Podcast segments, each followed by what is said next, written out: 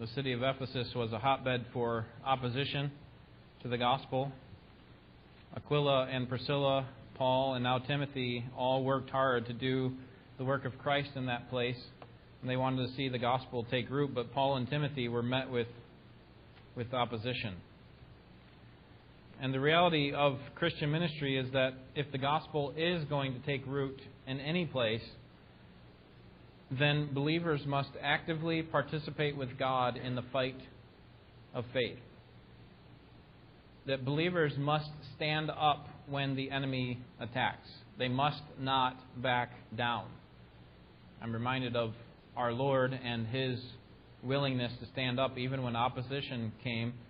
He calls Himself in John 6 and John 10 the Good Shepherd who lays down His life for His sheep. He's not like the hired hand who cuts and runs at the first sign of danger. Instead, He cares for His own and will not abandon them. And in a similar way, we, being on the Lord's side, ought to follow His example. That is, that when opposition comes, we don't cut and run. To switch analogies from a flock to a battle, we must stand up. We must not betray our commanding officer when opposition comes.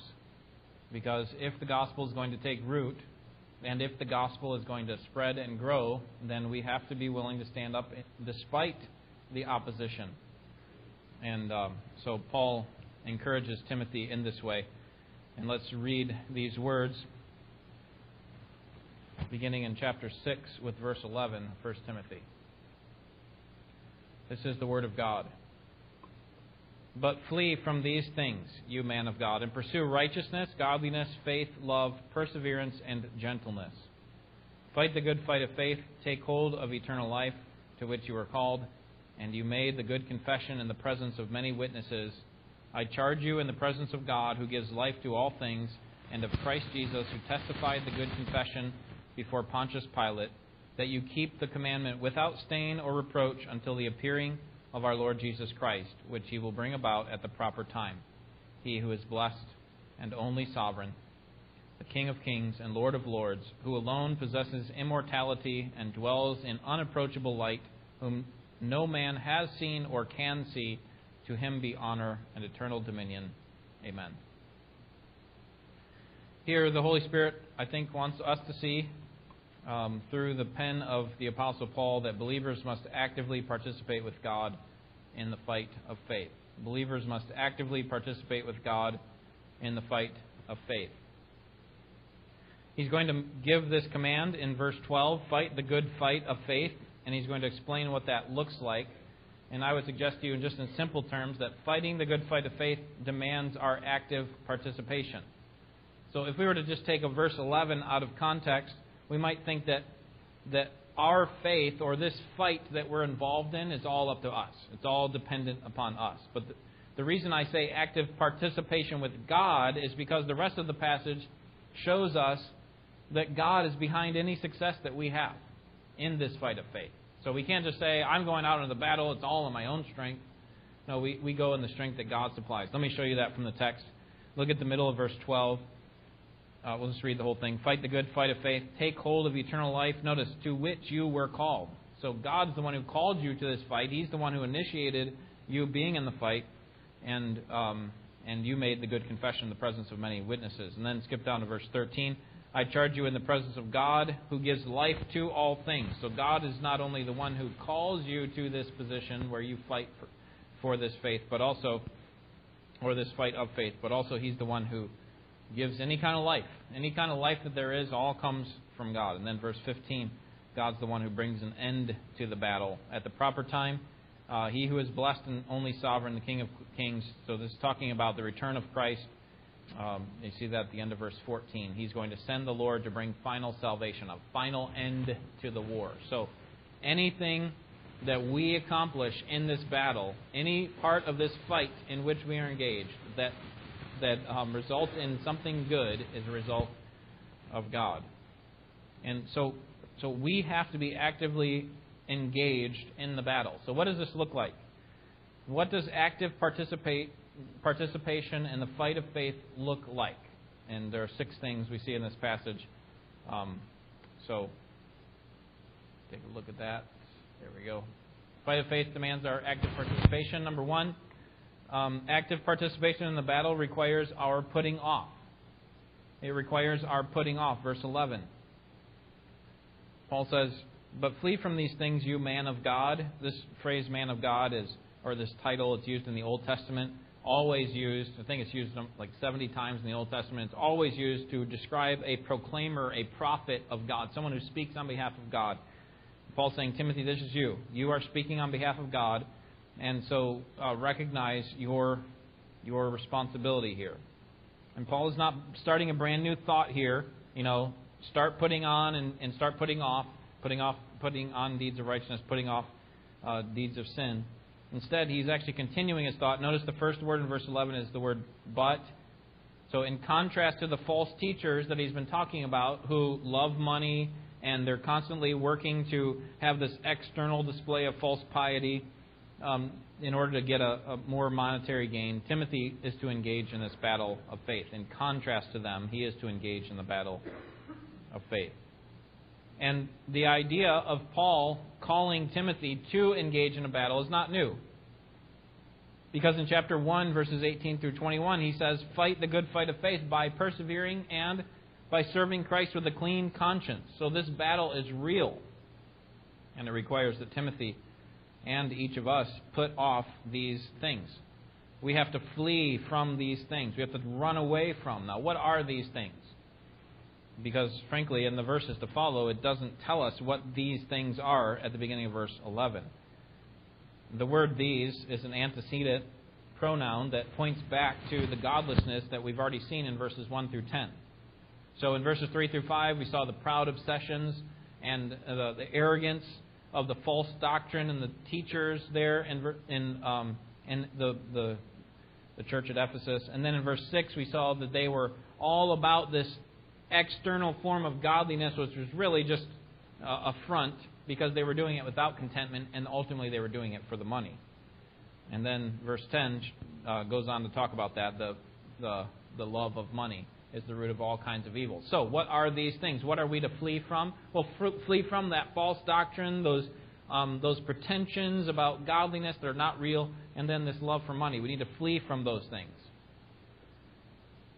The reality is that even as Christians, there is an appeal to false doctrine and rebellion against God.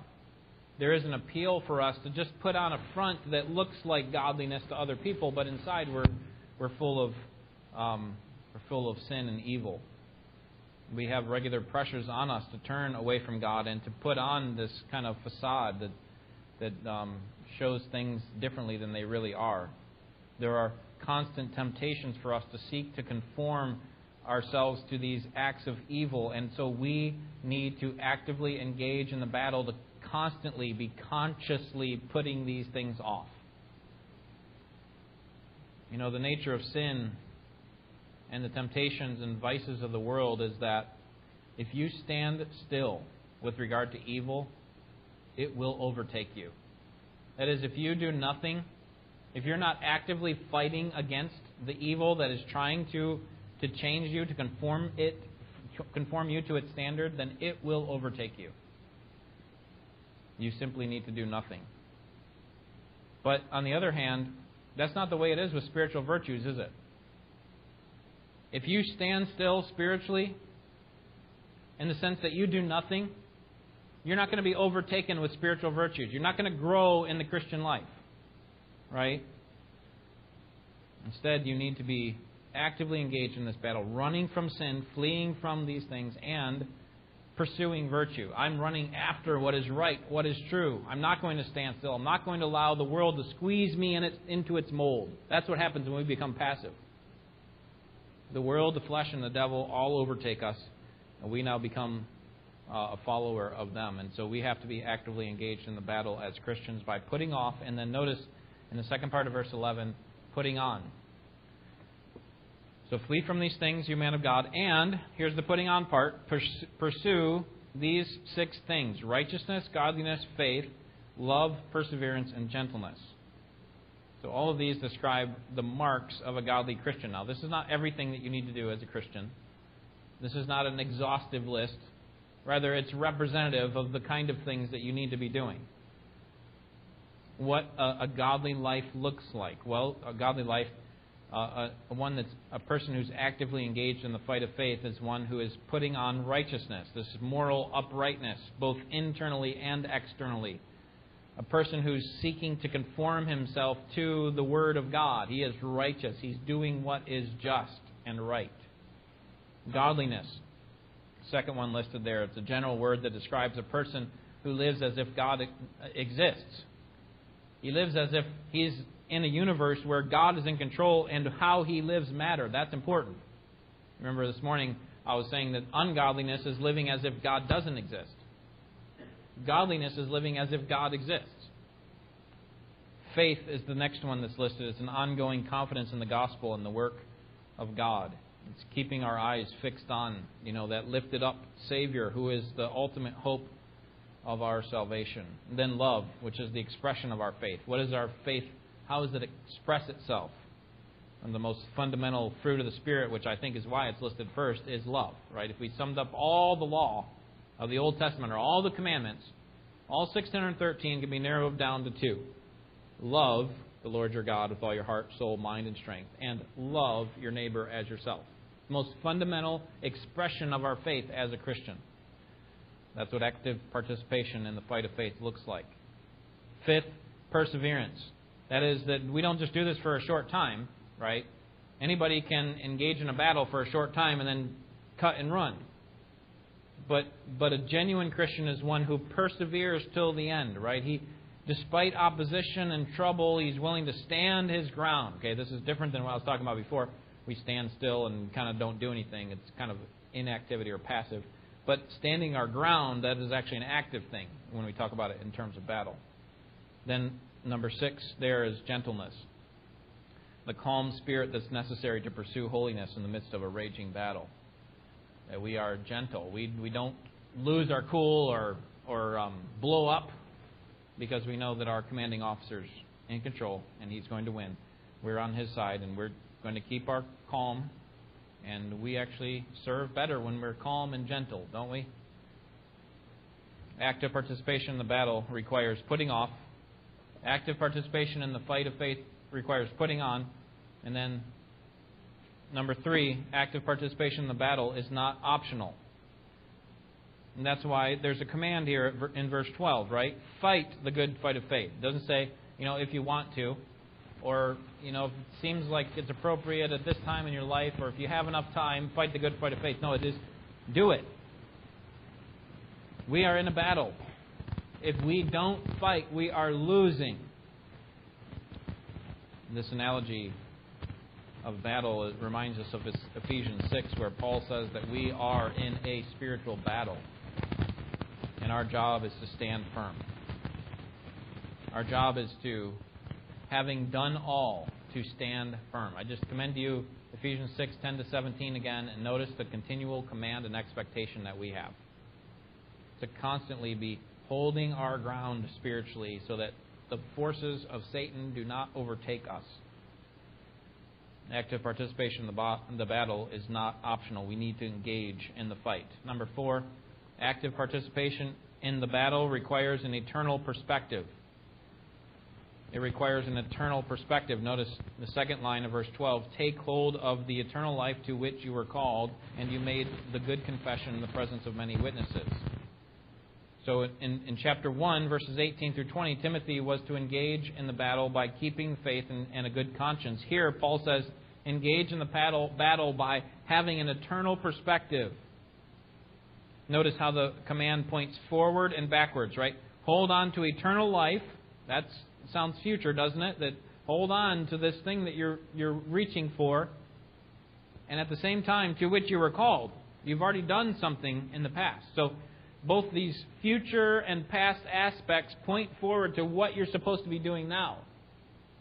It's active engagement in the battle that has this eternal perspective. Don't lose sight or drift away from the faith. You have already made a good confession in the presence of many witnesses. Hold on to that. Recognize what you're reaching for, this eternal life.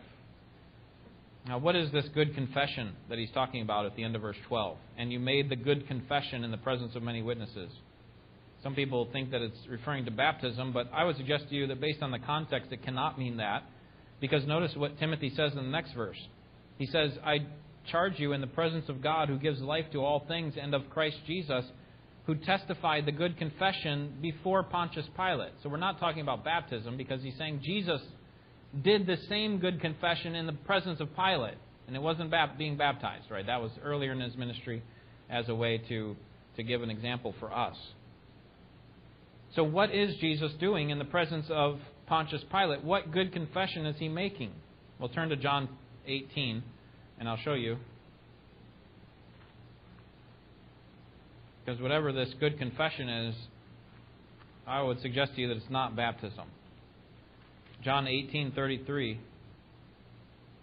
Let's see what kind of confession Jesus makes here before Pilate. And you can go to the other Gospels, by the way, and look at his confessions before Pilate as well, and it's going to be the same thing. But this one, to me, is the clearest for us, so that's why I'm taking you here. John 18:33. Therefore Pilate entered again into the praetorium and summoned Jesus and said to him, Are you the king of the Jews? Jesus answered, Are you saying this on your own initiative, or did others tell you about me? Pilate answered him, I am not a Jew, am I? Your own nation and the chief priests delivered you to me. What have you done? Jesus answered, My kingdom is not of this world. If my kingdom were of this world, then my servants would be fighting so that I would not be handed over to the Jews. But as it is, my kingdom is not of this realm. Therefore Pilate said to him, So you are a king? Jesus answered, You say correctly that I am a king. For this I have been born, and for this I have come into the world, to testify to the truth. Everyone who is of the truth hears my voice. Pilate said to him, What is truth? And when he had said this, he went out again to the Jews and said to them, I find no guilt in him. So this is pretty much the extent of the conversation between Pilate and Jesus. There is more to it that you'll find in the other Gospels. But the main point is that Pilate's trying to figure out is, are you claiming to be the king of the Jews? Jesus doesn't answer initially, right? He says, who told you that? By whose initiative did you even have the authority to ask me that question? He says in verse 34. And then Pilate says, listen, I'm just asking a question, so can you please respond? And Jesus says, well, my kingdom's not of this world. And he goes on to talk about that. And still, he hasn't answered the question. Finally, Pilate asks the question again in verse 33, so are you a king? And Jesus finally makes the claim, yes, you say it correctly. I am the king of the Jews. So what is he claiming when he's saying that he is the king of the Jews? He's actually making a good confession that he is the Messiah. Now turn back to 1 Timothy. I think that's what's going on here in chapter 6, verse 13. So I charge you in the presence of God who lives life to all things and of Christ Jesus who testified the good confession, who testified that he is the Messiah before Pilate. Now go back up to verse 12 and we'll plug that into what we know about Timothy. Fight the good fight of faith, take hold of eternal life to which you were called, and you made this confession that Jesus is the Messiah in the presence of many witnesses. So you've already made this confession, Timothy. Hold to it. Jesus is the Messiah. You're right about that.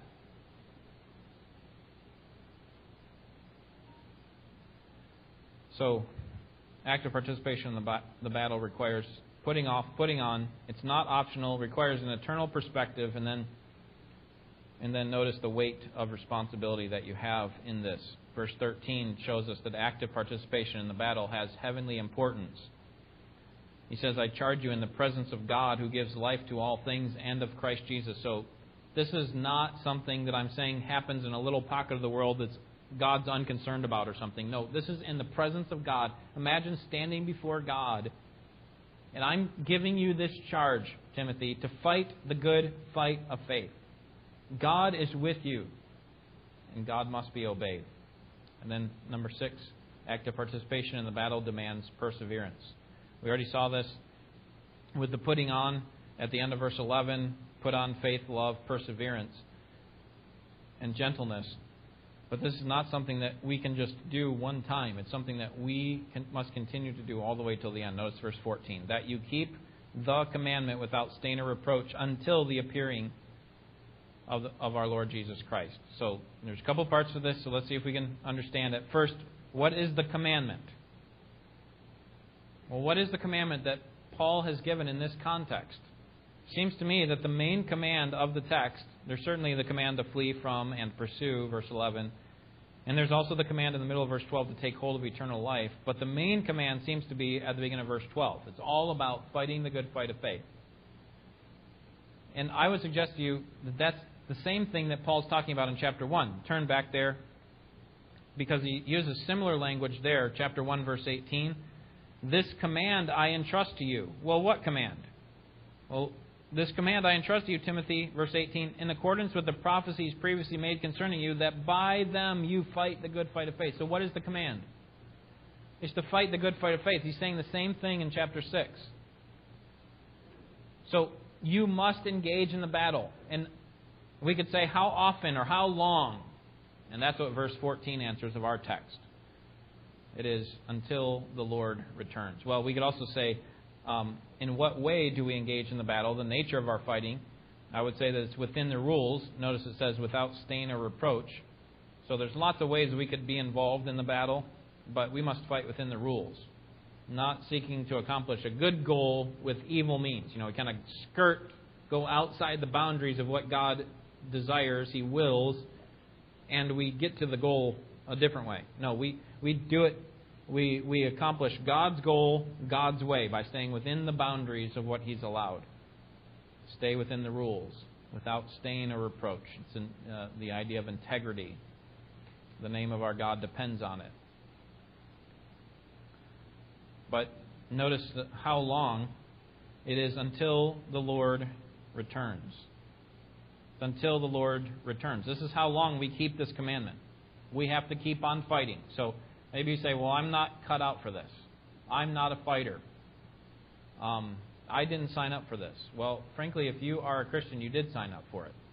You agreed to engage in the battle. If you did, you didn't understand what you're signed up for. The life of a Christian is not a life of puppy dogs and roses, where everything's always going to be good. The life of a Christian is a life of trouble, of persecution, of battle, of difficulty, of setbacks. Jesus said, if they hated me, they will hate you. Paul said, all who desire to live godly will be persecuted. It's part of the job description. Being a Christian is to be engaged in the battle of faith. And we need to do it all the way until the end. All the way until the Lord returns. We are not done. I mentioned earlier that the nature of evil is that if we do nothing, we will be overtaken by it. But the nature of spiritual virtues, the fruit of the Spirit, is not the same way. If we do nothing when it comes to the fruit of the Spirit, we will not be overtaken by this fruit of the Spirit. It doesn't magically happen. Instead, we decline. So maybe a good illustration of this would be a picture of a flood that's coming. A flood that's constantly rising. And if we just stay there, we're going to be swept over by the flood. And I'm using the flood as an analogy for evil here. And so our job is to flee. Get to the mountains. And keep on climbing. You see, if we stop at any time, we're going to be overtaken. We have to keep climbing. Get to higher ground. At some point, the flood will slow and recede. But can I say to you that the recession of the flood will not happen in this lifetime? Your responsibility to flee from evil and to run towards righteousness, to get to higher ground, does not end in this lifetime. It will constantly be pursuing you, and so you must constantly be engaged, actively participating in the work of God. So fighting the good fight of faith demands our active participation. And then secondly, in verses 15 through 16, we see that fighting the good fight of faith is the work of God. It's a work of God. God provides both the means and the goal of our victory. He provides the means and the goal of our victory. That is that God is our sovereign commanding officer. He knows the end from the beginning. He has plans to restore order where there is chaos. Notice how he is described in verse 15. This is talking about Jesus here, which he will bring about, or actually it's talking about God and what he will do to Jesus, which he will bring about at the proper time. He who is blessed and the only sovereign, the King of kings, Lord of lords, who alone possesses immortality and dwells in unapproachable light, whom no man has seen or can see. To him be honor and eternal dominion. So, all the way up to whom no man has seen or can see, this describes the means to our victory. The means to our victory is the sovereign God who rules over all, our sovereign commanding officer. We see first that he is sovereign. He is the one who brings it about at the proper time. He is the only sovereign. We are subject to him. No one has the ability to usurp his power. And he's also described here in verse 15 as the King of kings and Lord of lords. So you can line up all the kings of the world, line up all the greatest kings of history, emperors. There is no king that compares to our king. Even the greatest, like Alexander the Great, people like him will bow the knee to Jesus because he is the King of kings and Lord of all. Are you confident in that today? That the kings of the earth make their plans, but God is the ultimate ruler and judge. The nations of the earth, Isaiah says, are like dust on the scales. God simply blows and they're gone. They rise up, even whole nations coming together to rise up and raise their fist at the King of kings, and God laughs at them from the heavens, Psalm 2. They are no match for our God. He is the great King and the great Lord. He's described as immortal. In verse 16, he possesses immortality. He is incorruptible, unable to decay or die. And then he is glorious. He dwells in unapproachable light, the text says. This phrase describes his amazing habitation, highlights his holiness, that no one can approach them with their sin. He dwells in unapproachable light. This is the one with whom Timothy should be most concerned about, right? If you're concerned about anything, Timothy, these false teachers are not the ones to be concerned about. Even the devil himself is not the one to be concerned about. Be concerned about the gaze of God, how he sees you.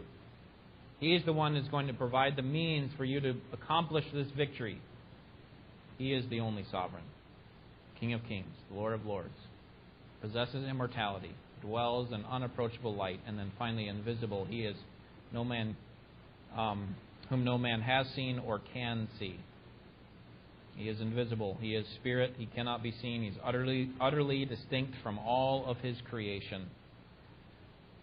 So he is the means of our victory, and he's also the goal of our victory. Notice at the end of verse 16, to him be honor and eternal dominion. Amen. He deserves and demands our praise. The natural response for us when we see that God is the one behind our fighting, our winning, our victory, the natural response is one of praise.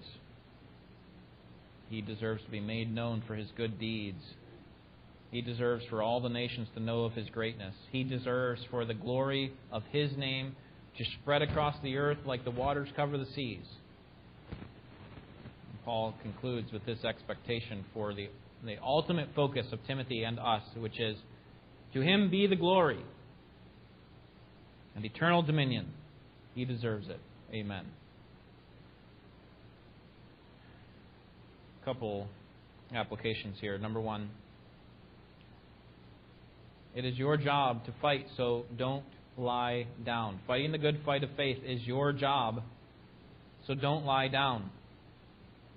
The enemy is opposing us at every turn, and so you need to know who your enemy is. Our fundamental enemy is not another human being.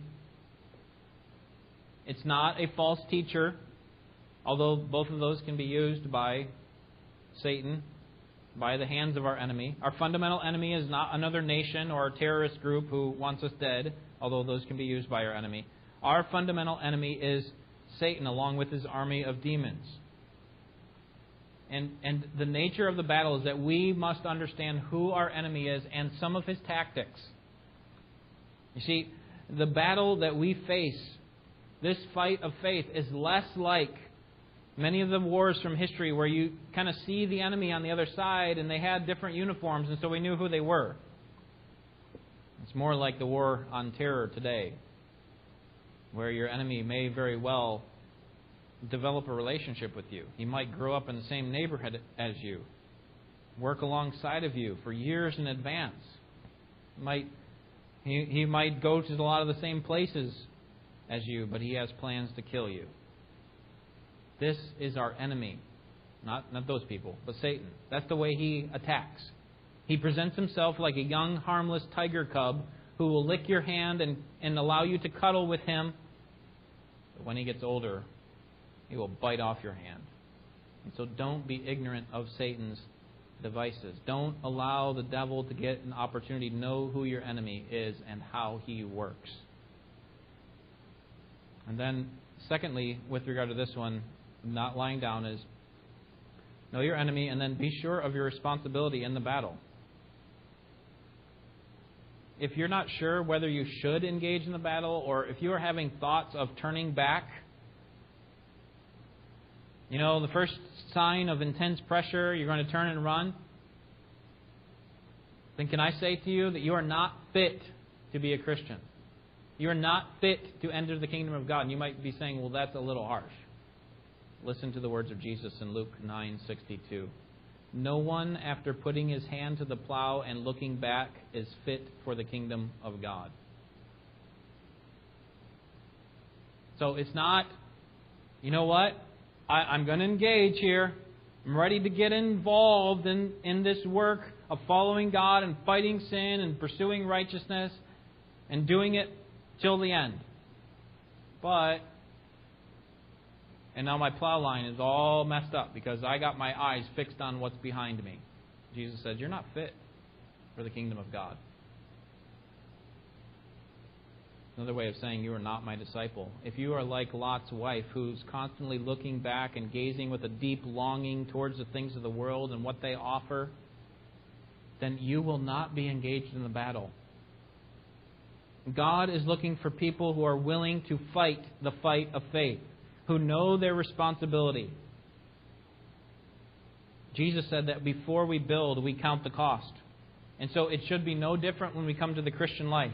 We don't just blindly walk into the Christian life without considering the great cost that God requires of us, right?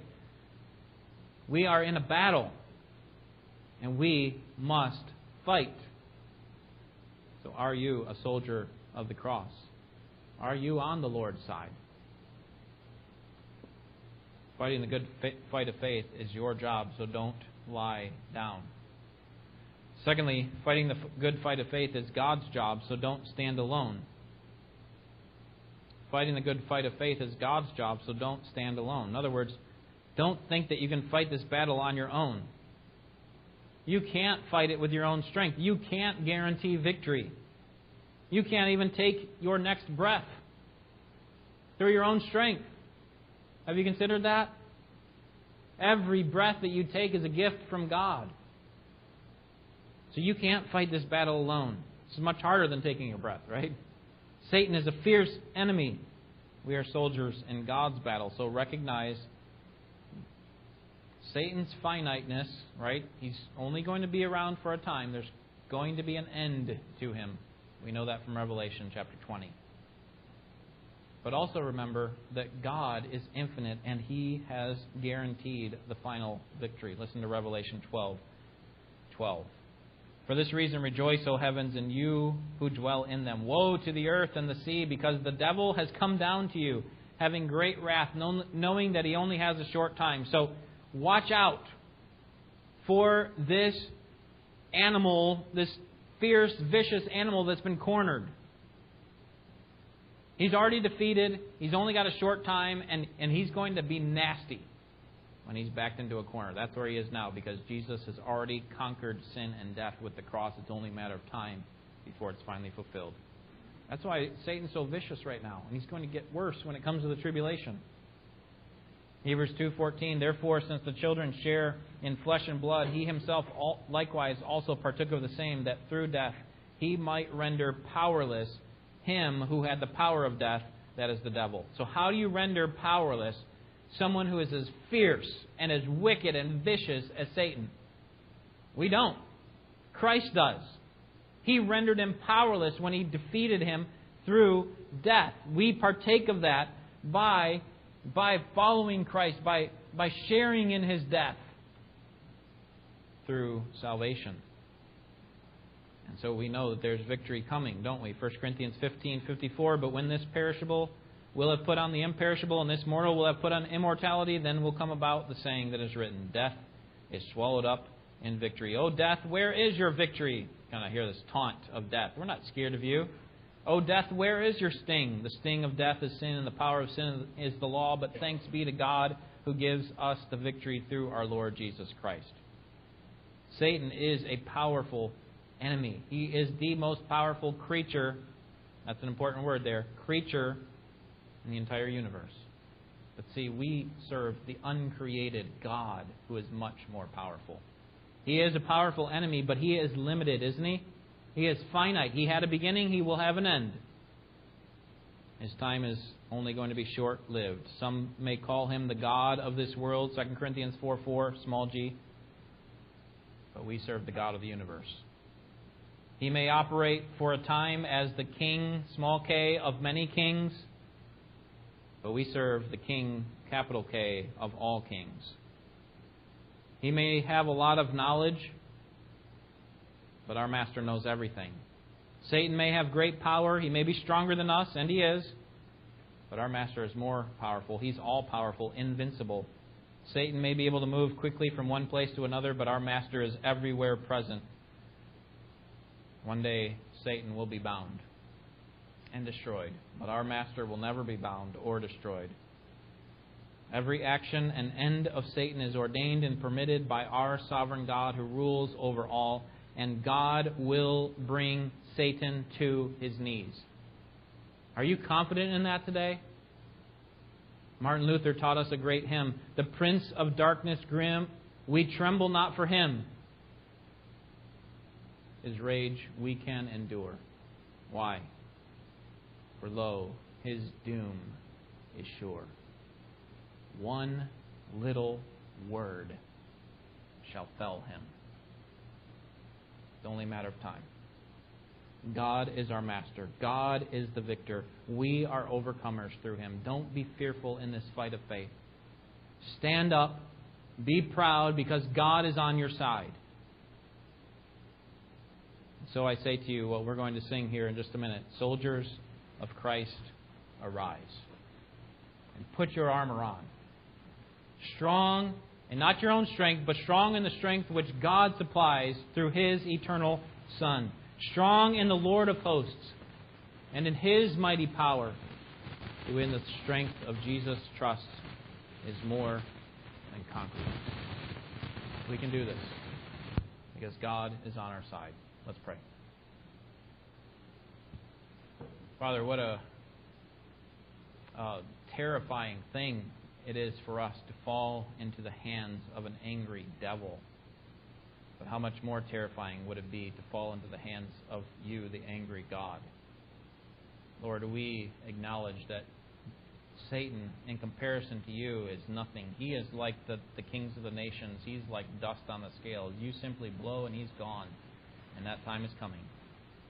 But we should not take him lightly. We should not just act like we can stroll through or skip through the Christian life with no problems, no opposition. We will be much maligned and opposed by him and by his forces. So we must take this responsibility to fight the good fight of faith seriously. And so we need to stand up. We need to actively participate in this work that you are doing. Thankful that you ultimately provide the means and the goal of our victory. That it cannot happen apart from you, the sovereign, the only sovereign, the King of kings, the Lord of lords, possesses immortality and dwells in unapproachable light, whom no man has seen or can see. And so to you be honor and dominion forever. We pray for your help as we fight this fight of faith. May we not become complacent in this battle. Help us to persevere in it all the way till the end.